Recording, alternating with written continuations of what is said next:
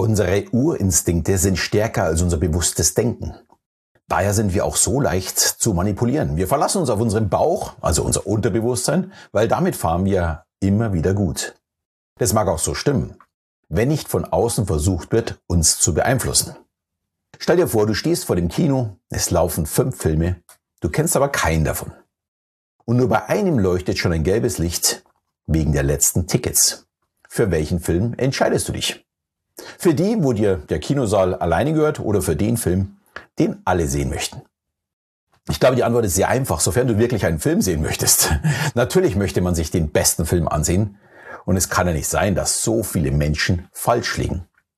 Das Ganze bezeichnet man als Social Proof, also als sozialer Beweis, und wurde 1984 von Robert Cialdini veröffentlicht, und man kann sich nur sehr, sehr schwer davor schützen.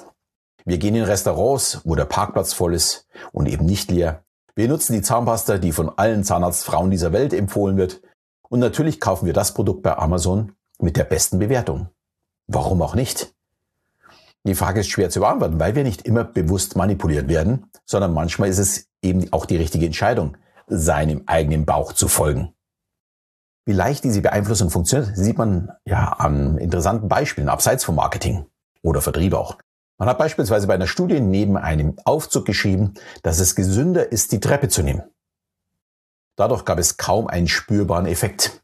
Erst als man dazu schrieb, die meisten Menschen nehmen die Treppe, hat sich die Aufzugsnutzung um 46% verringert. Klar, wenn es die anderen machen, dann muss ich es auch machen. So führte man vor ca. 90 Jahren auch den Einkaufswagen in den USA ein. Kaum einer wollte diese merkwürdigen Wägen nutzen. Also bezahlte man Menschen, um die Wägen zu nutzen. Das ist eine wahre Geschichte. Und auf einmal wollten sie alle nur noch die Einkaufswägen nutzen und haben sich halt drum geschlagen. Und das ist eine vollkommen normale Reaktion, weil die meisten Menschen nur Nachahmer sind im Verhalten von anderen. Ich konnte das vor ein paar Jahren mal bei einem sehr beliebten Dönerstand bei uns erleben. Auf die Frage, ob der Kunde eine Tüte benötigt, antwortete der Kunde mit Nein.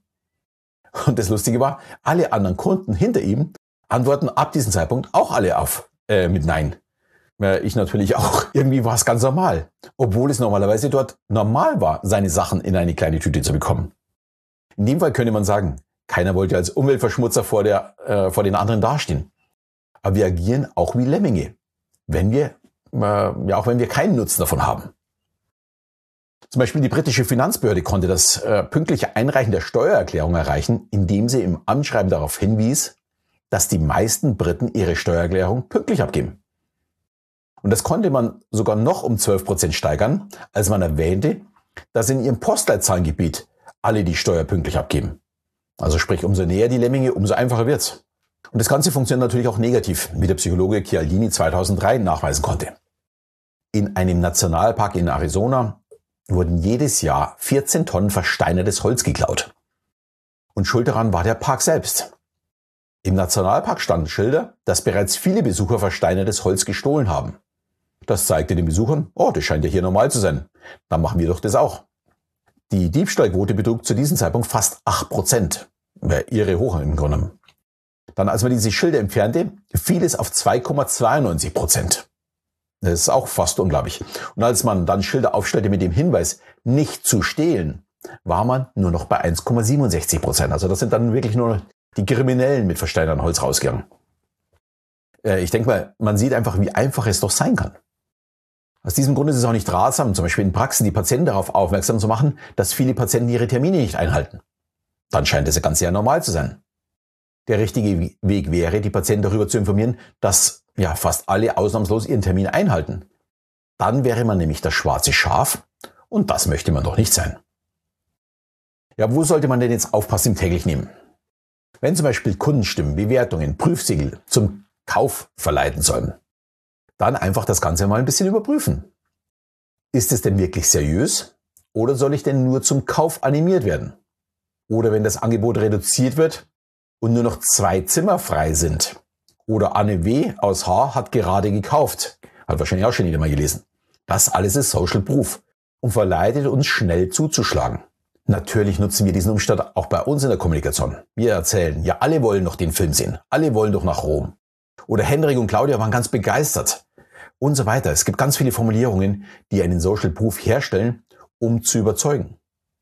Im Vertrieb kann man zum Beispiel ganz leicht sagen, wow, jetzt habe ich mich echt hetzen müssen, um hier noch herzukommen. Mein Kunde, wo ich vorher war, der wollte unbedingt XY unbedingt gleich haben.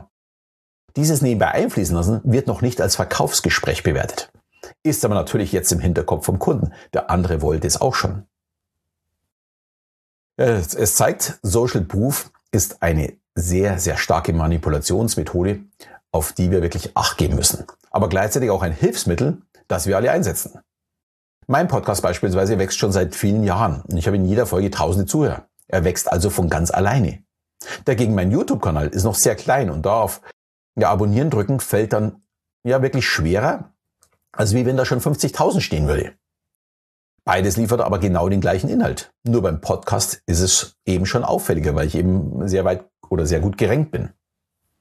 Ja, und wenn du noch mehr spannende Tipps von mir bekommen möchtest, dann bleib doch mit einem Abo gleich bei mir und ich sage danke, dass du zu mir gefunden hast.